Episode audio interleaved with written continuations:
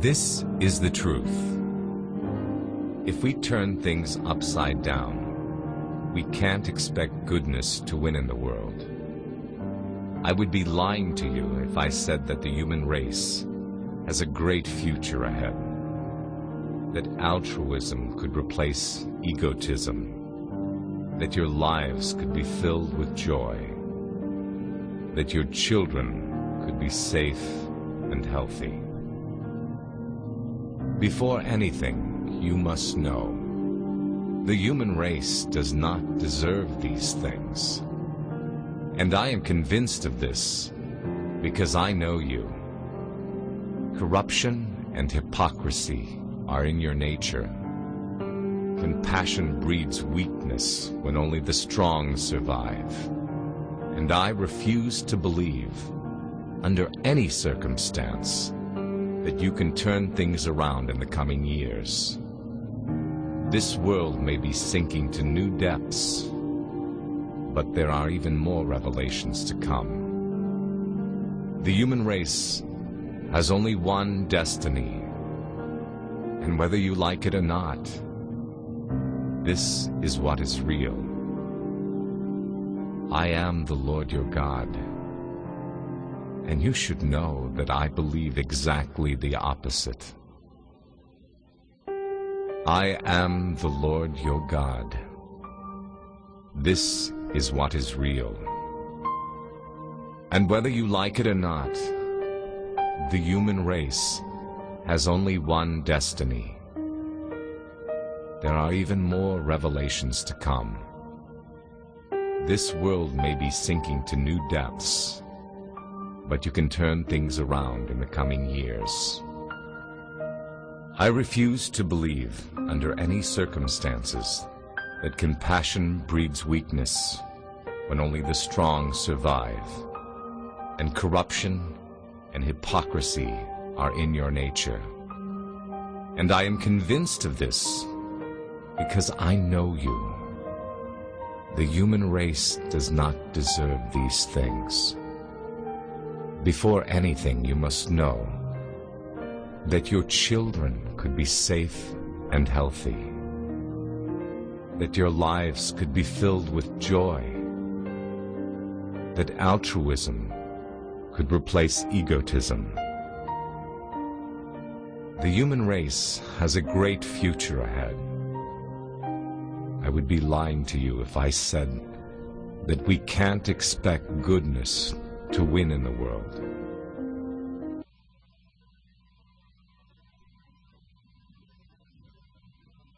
If we turn things upside down, this is the truth. That would be the finish of that. How many felt the sinking pit in your stomach as you first read the first part of that? Can I see a show of hands? Did you feel a lot of condemnation and garbage in there? Okay. Well, when we flip it around, the same words, they're going backwards the other way. How did you feel? Liberated. I felt better. It was like, wow. So, would you agree? And the, the point of the illustration of the video is to say this words have power. Words can shape your emotions, they can dictate how you act, they generate something in us. Would you agree? And then as I began to think about the power of words, and you st- read at the beginning of this book, it says in Genesis, God spoke and things happened. So if God spoke the world into existence, that means that words and His word has power. So really, if you boil it all down to what words are, words have two sources, really. The carnal, fleshly nature of words that human beings use, or God's words really, when we boil it down, we have two options. And what I want to talk to you about today is what God says. God says, words that God says about you. Next week, I'm going to talk about words we say about others, words that others say about us, and words that you say about yourself. But today I want to focus in on what does God's word say? Because as you read the truth, the first part, do you know that millions of people believe the first part, but they don't flip it upside down and know the real truth? People live every day under condemnation because they don't understand the truth and the love of Jesus. Here's a couple of quick facts that I, I, I, as I word studied. How many of you know how many words an average man speaks a day? Any guess? Depends on who the man is. If it's John Wayne, maybe three. The average man speaks about 7,000 words a day. Guess how much females speak per day? 20,000 words a day. This is a scientific fact. Now, if you're in my household, let's flip that around. I speak 20,000, Hope speaks about seven. So we're opposite. I'm a freak. What can I say? But no, uh, the reality is, is that you know, words uh, affect females and males. We we come from it from a different vantage point, but it's what we say. And how many understand who are married that what you say to your wife, you better measure your words because she'll have three coming back at you. You can play that back. Seven times three is 21,000. Okay. So, anyway, words have power. We use words. Words shape us. And in Proverbs 18, it says it like this, verse 21. It says, Death and life are in the power of the tongue. And so, I can arbitrarily use words, but if words, to me, it has something like this. I can say all day, man, I'm the head, not the tail. God's blessing me going in, He's blessing me going out. But how many understand that those words are empty and hollow if it's not birthed in here. Do I really believe what I'm saying?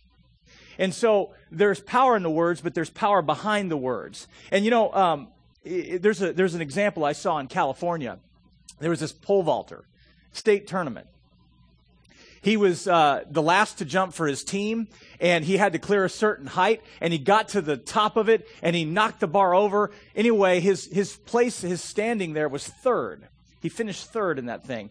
But when he was knocking over the bar, a number of what I'm assuming would be a lot of four letter words came out of his mouth as he knocked the bar over. I won't repeat them, but I, apparently it was very expletive. And he knocks the bar over. Well, the judges hear it. He gets disqualified. Now, if he had kept his third, his mouth shut and his third place standing, his team would have won the state title. But because he opened his mouth with a lot of four letter words, his team got punished, he got disqualified, and they lost the state title. How many understand that your words also affect others? This is something, no man is an island under himself. Even if you are in a cave for 30 years, what you speak will affect one human being. You. You can't escape. And Jesus said it best. He said, out of the treasure of your heart, the mouth speaks. So, the words, we hear a lot about words these days. The tension is what we hear out there and what we hear in here and what comes up out of here. Our words reflect our beliefs. It goes like this If you have a good thought, you'll speak a good word. If you speak a good word, you'll have a good action. If you have a good action, you'll create a good habit, and a good habit creates a good destiny. Let's turn that around. Have a bad thought, chew on it for a while, speak that bad thought. That bad thought creates a bad what? Action, which creates a bad habit, which creates a bad destiny.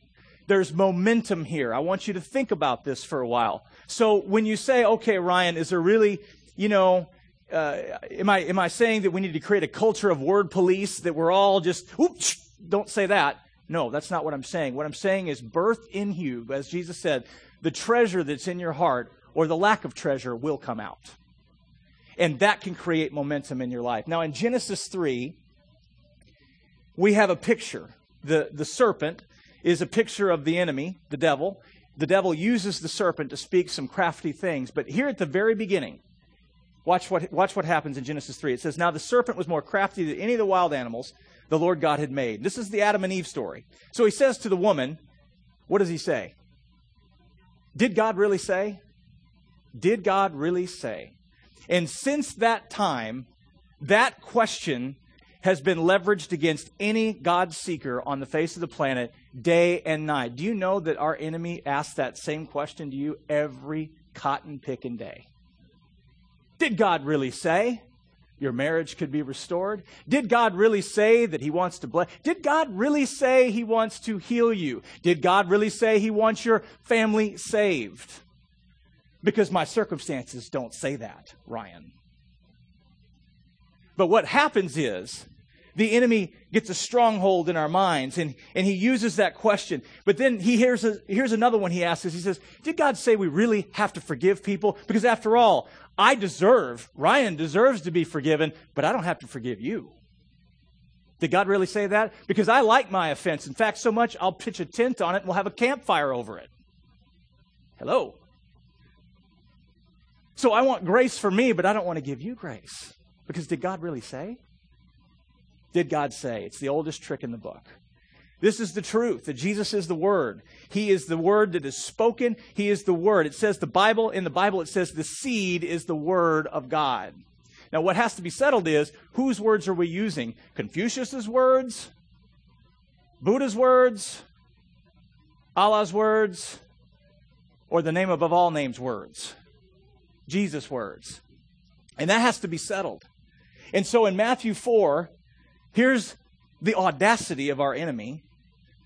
in Matthew 4, verse 1, it says, Then Jesus was led by the Spirit into the wilderness to be tempted by the devil. And when he had fasted 40 days and 40 nights, afterward he was hungry. Now, when the tempter came to him, he said, If you are the Son of God, command that these stones become bread. Let me tell you, the enemy knew who Jesus was. The audacity to tell the King of Kings and the Lord of Lords, If you are the Son of God. What arrogance! And watch what Jesus says. But he answered and said, What? What did he say? It is written, Man shall not live by bread alone, but by every word that proceeds from the mouth of God. Now, what's interesting is that word for word is a Greek word called rhema. A little lesson on this word called rhema. Rhema is the Greek translation of that word. So it says here, man shall not live by bread alone, but by every word that proceeds from the mouth of God. What Jesus, first of all, if I think about this logically, what is he telling me? He's saying that if I don't live on the word of God, I die. Isn't that what he's saying, pretty much? I mean, if you don't, we live on the Word of God. Now, I need to eat food, but I also need His Word. And if you look at the fruit of our lives, when we're pumping a lot of Word in us, what usually happens? We grow when we're not pumping in a lot of word, this word, what happens? We get weak. I mean, this is common sense to me. But you know what? If the enemy can distract you from feeding on the word of God, even though he was defeated 2,000 years ago on the cross, he beats you because of your apathy towards the word. And he does that because he tells a lie that says the word doesn't matter. And did God really say? Are you hearing this? You will have an opportunity every phase of your life to get into agreement with what God's word said or what the devil says. Because the devil will always say, Did God really say? What I'm saying to you is God's words trumps what the devil says. Every time. Every time. Genesis 12, verse 1. This is uh, the story of Abraham. Abraham, well, actually, let me, let, me, let me go back to that. I mentioned that word rhema. Let me explain something about that. In that word, throughout the New Testament, the word for word, there's two, two translations, rhema and logos. How many heard about this? L- logos and rhema. Okay, logos would be translated the actual physical, physical, the revelation, the written word of God in written form. Okay? I want you to get a picture of that, that the written word of God. Rhema, then, if, if that is the canon that says God said, then rhema is the active word that God is saying. Are you getting this? So it's the same word, but when I speak a scripture, let's say, for God so loved the world that I gave his only begotten, he gave his only begotten son, that whosoever I believe in him should not perish but have everlasting life, right? But now what happens one day?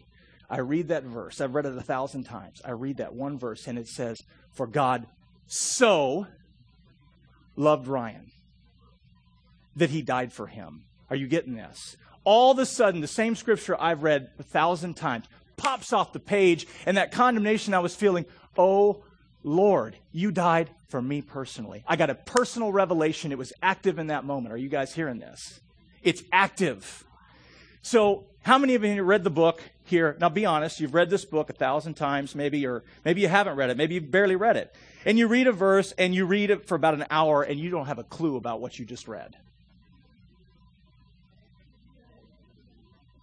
Because I did my religious thing, right? You know, I, I, I socked up points with the man upstairs. No. What happens is when you read that thing, all of a sudden, as the Holy Spirit hits you like this, He'll give you Rhema and He'll say, Oh my gosh, it says, I am the Lord that healeth thee. I believe that. I've read that a thousand times. I don't buy it. But one day, one day, yes, that's me. For God so loved you, so loved me. He gave his only son. I, I use that verse because that's for someone today. That's for someone today to know how much he loves you.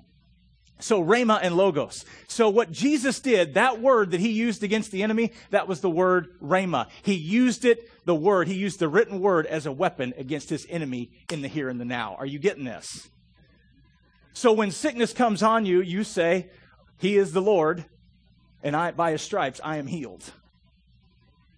And that's that's that's that's Rhema. And and and with the way God speaks that to us. And not only that, but in our day-to-day little things in life. See, in this book, there's, there's plans to live well, but who do I marry?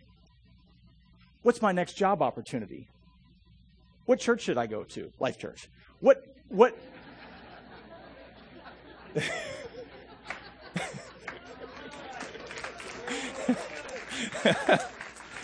Shameless plug. That was not, that was flesh. That wasn't the Lord.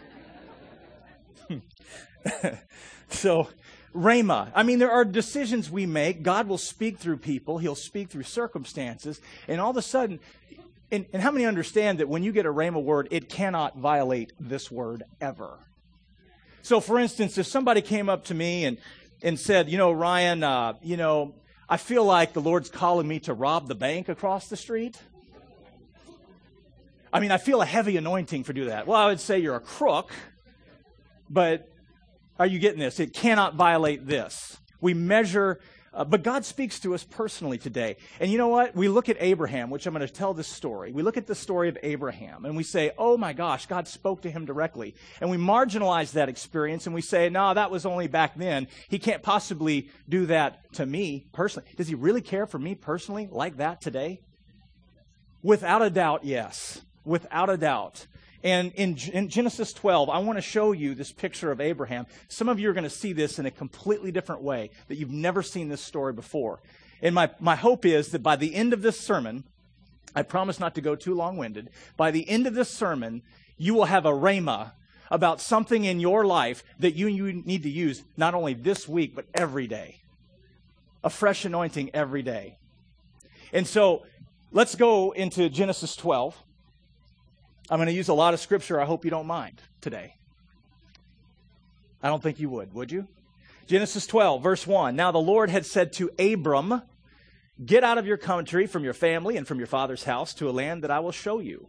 I will make you a great nation. I will bless you and make your name great, and you shall be a blessing. Couple of things I want you to think about. Number one, he's 75 years old at this time, and his name, Abram, means exalted father. Problem is, he didn't have a kid. His name was Exalted Father, but he didn't have a kid. Well, Abram then hears the word of God and says, You know what? I'm going to go and obey. I'm going to get out of my country. Now, here's one that's free. Some of you need to get out of your old bondages, your old habits. Some of you need to ditch some of your people, places, and things. Get out and go into your promised land. Get out, the Lord's saying. Now, I'm not saying leave your family. What I am saying, any lifestyle, anything that is prohibiting you from the goodness of God, you ditch it like a bad habit. I am preaching way better than you are responding today. ditch it. But now here's, so Abram, he obeys. He says, yeah, I'm going to do that. Genesis 13, we move on to the next chapter. So he's agreeing with God. He's saying, Yeah, I, I, I, agree with that. By the way, God blessed him with enormous wealth. Genesis 13, verse 15 For all the land which you see, I give to you and your descendants forever. Notice God saying something.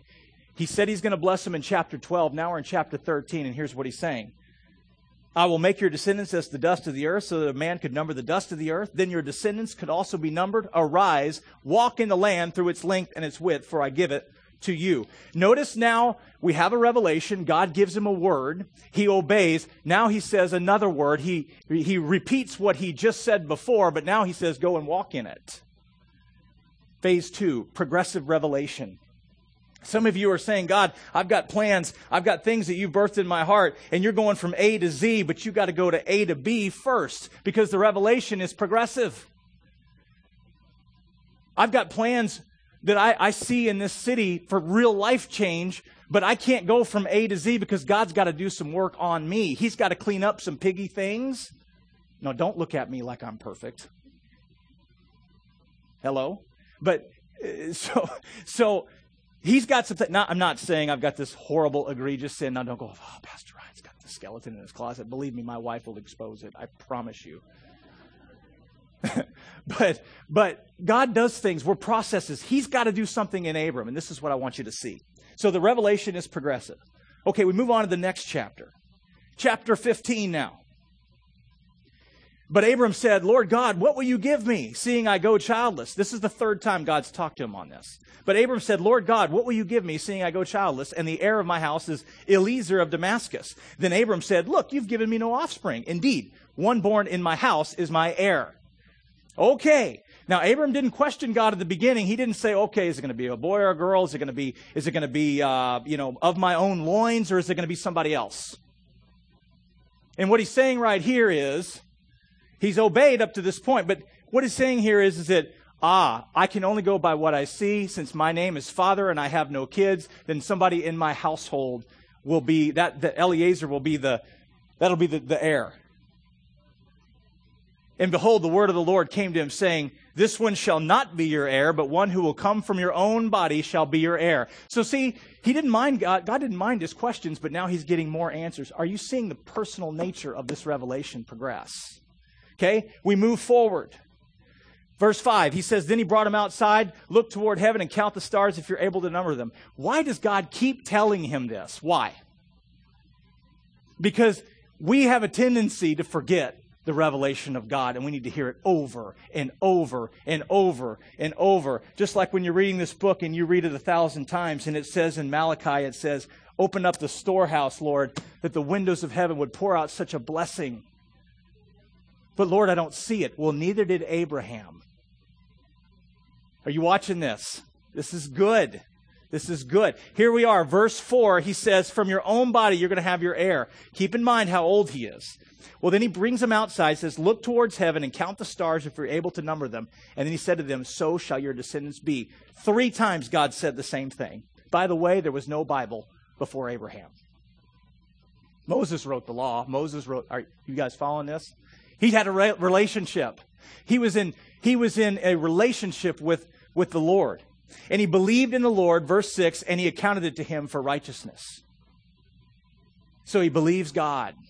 But his actions up to this point have believed God. Now, I will say, Abraham was not a saint. I mean, on the way and on his journey to fulfilling the promise that God had, he takes his wife and he tells his, his wife uh, was quite the looker, really. And uh, the, the, the, the, Egyptian guy likes the king, looks at his wife and says, I'd like her. And he says, Well, she's my sister, and bad things happen, okay? Uh, so he made a mistake. And it was a big kerfuffle, but God delivers him out of that situation. And, and here we are. So he's on his way. And we go 10 years later. He's in this land. He's in this land. He's now 86. So he's 86. And can you imagine? Okay, think about this, guys. Now let's be real. You have a promise from God. God's speaking to you. He's given you a dream, and you've had it for years, and it's camped there. Think about Abraham. Abram, he's 76 or 75, then he gets the word at 75, then he's 86. He's still hearing this. He had 11 years to have the enemy say, Did God really say? Huh. 11 years to talk himself out of God's miracle. 11 years to say, no, it doesn't work. 11 years for other Christians to come and say, that's a bunch of hooey. If I can't see it, I won't believe it.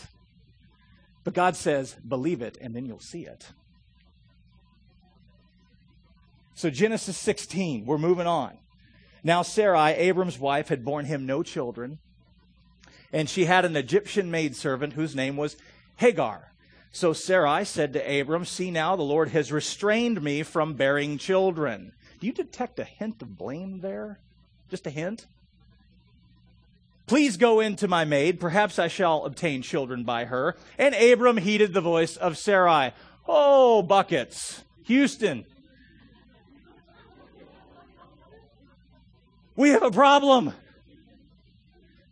Now, I want you to camp on this. In the verse, the, the chapter right before, did it not say Abram believed God and it was accredited to him as righteousness? Did we not read that? The next chapter, what are you doing?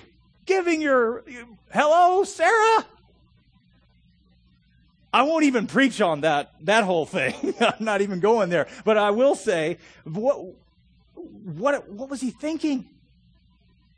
And here's the thing are we so different at times that we'll hear the word of the Lord and all of a sudden, no, I got to make it happen. I'm going to do it in the flesh. And we get 50,000 steps above God. We get way out in front of God. He had no business. And then we expect Him to fund our mistake. We expect Him to fix our mistake when there's a process that we have to go through. And here's the, here's the reality. out of that, out of that situation was birthed Ishmael. And that was a child. And so now all of a sudden they're looking at Ishmael as he the heir. How many understand that when you get out of the plan of God, you will birth Ishmaels in your life? Now, here's the really cool part. When you birth an Ishmael in your life, God has a plan B, C, D, E, F, G, H, I, J, K, L, M, N, O, P, Q, R, S, T, U, P, W, X, Y, and I think we run out of letters with Z. He never gives up. He never quits. But what I want to camp on, again, was that one verse that says Abraham believed God and it was credited to him as righteousness. We see a few chapters later, he's far from acting righteous. So he tries to quick fix it. Fast forward 13 years later, Genesis 17, verse 5. Abram is now 99, 24 years after God's first mention of the promise. 24 years. Genesis 17:5 says, "No longer shall your name be called Abram, but your name shall be Abraham, for I have made you a father of many nations." So now he's not he's no longer exalted father. Now he's a father of many nations. And that H is symbolic for the breath of God. Even saying the word Abraham it's the Spirit of God inserting Himself into the situation. Literally, the breath of God breathed over him and says, You're new. You're different. You're mine. And I've got a plan, and I'm going to bless you. You're not perfect, but I'm going to make you famous, Abraham, because you believe God and it was accredited as righteousness. Are you understanding this? So, a year later, it happens. Abraham, at age 100, has his son. God changes Sarah's name. She's 90 at this point. And here's what I want you to think about. Here's, here's, Here's the part with heads bowed, eyes closed, what I want you to think about. This was a short, sweet, to the point, with heads bowed, eyes closed. Where is God and what truth, what Rhema word, like he gave to Abraham? Where can he insert the breath of God into your life? Where can he insert that dream, that plan, that vision, that promise, into your life? Where can He, where are you open? Where are you saying, Yes, Lord, I realize I've missed a few steps, I've made mistakes. Where is that? I want you to, with your eyes closed, I want you to just think about that. Dave, you can come on up. We're going to close. I want you to think about what God has to say to you personally. He's going to be speaking here. And here's the thing if we make time for Him in our quiet moments, God will speak to you. With your heads bowed and eyes closed, I want you to just camp on that. And I'm going to read to you. I'm going to read to you this letter, this email that my father emailed me on December 19th, 2008. We're almost to Father's Day. I was going to I was going to read it next week, but the Lord he wants it read now. But it was 2008, and the Lord had spoke to me about starting a church. And to be honest, I was, in, I was afraid. It was a specific revelation. It was a rhema word to me. I'd never been a pastor. And I'm thinking, Lord, how do I do this? I've got Pastor Arnie. He can help. But, I mean, again, what do I do? I got to give up my family. I got to give, not my family, I got to give up my job, my, my security blanket well paying job, 15 years of equity in the broadcast news industry. How do I do this? And Lord, what if people don't come? All these doubts. I did what Abraham said that Abraham did and what God has asked each of you to do is to get out of that country and that old way of thinking. Get out, get out, get out. Get out. And let him breathe, Rhema, breathe that H, that into your into your life. Here's what my dad said to me. I'm going to read it verbatim. It was at 6:30 a.m. and God spoke to my dad. And it said, my dad's name is Dan. And here's what the Lord spoke to my dad, and he passed it on to me. He said, Daniel, even though people are continually doing evil in my sight and are being handed over to the oppressor, I am continually working to raise up unlikely ones, like your son, in whom I've caused my spirit to stir, impelling him to do the work that I have called him to do, so that people might be brought back to me. He and his family are under my protection, provision, and guidance. But he must be careful to guard his heart, not allowing moral and spiritual weakness to make his calling ineffective. For the power for doing my work rests in a holy life. Therefore, continually pray that his heart might remain pure before me. Pray that he might place all of his trust in and confidently take refuge in me alone. And I, for my part, will see to it that he is never put to shame or is in any confusion, but will faithfully guide him and his family throughout the years. He will be a man with the spirit and power of Elijah, preparing people for my coming into their lives, turning hearts back to me. Do not be disbelieving. Simply believe what I am saying to you, for my words must certainly be fulfilled at the proper time. As my father, as I read that, what you don't realize is that at the moment that I got that, an incredible surge of doubt was hitting me. God's timing is amazing. And what I want to tell you is that that word that he gave to me, the Lord said, insert your name too, because that same spirit that works in me works in you, works in you, and wants to set you free. Maybe not to be a pastor, but to liberate your, your family, to liberate your neighborhoods, to liberate the bondages that have had you. You're free. This is the Spirit of the Lord. And in this, His Word, my dad's Word, the power of words, the timing of words. That word helped propel me to make a decision to trust God and to do. I talked to my father, oh, a couple months ago. He confessed to me. He said, Son, I didn't know if you could do this. And I was really scared for you. But I heard that one day that one day God spoke to me personally. Personally. And here we are today. Do you know how badly I want this for you?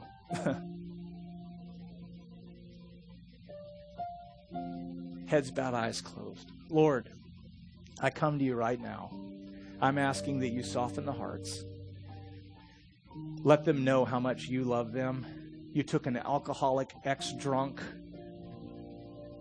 terrible with money, terrible with his words, cussing like a sailor, hating people, forgiving no one. Someone who felt like his life was completely in shambles. And you turned it upside right, upside down. You took an unlikely person and you gave hope to an ex drunk. You gave hope to a, an addict who, who was living a life that was not exactly exemplary, and you flipped it upside down and you said, Yep, you'll be my, you'll be my mouthpiece for this generation and the generation after. Because my word does not return void. And that seed that my parents spoke over me as a child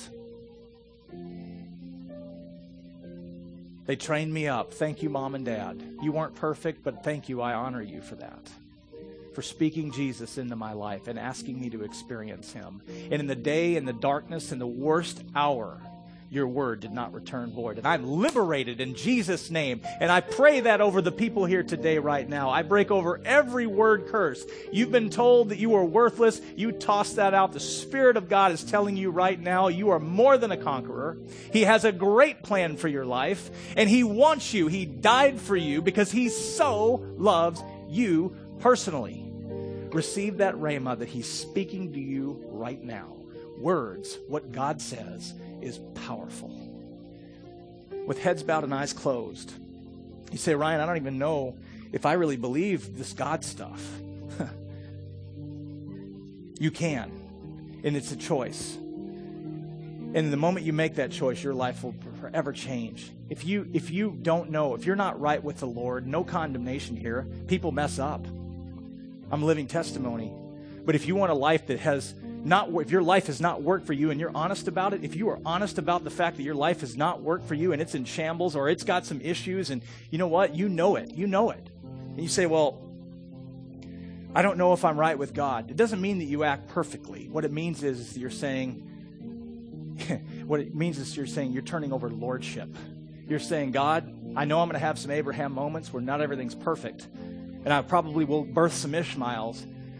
But it says Abraham believed God and it was credited him as righteousness. I want that righteousness. I want that relationship. I want it right now. If you have not sure, if you were to die today, if you were to be with the Lord, you can be sure just like that. Please raise your hand and we'll make sure.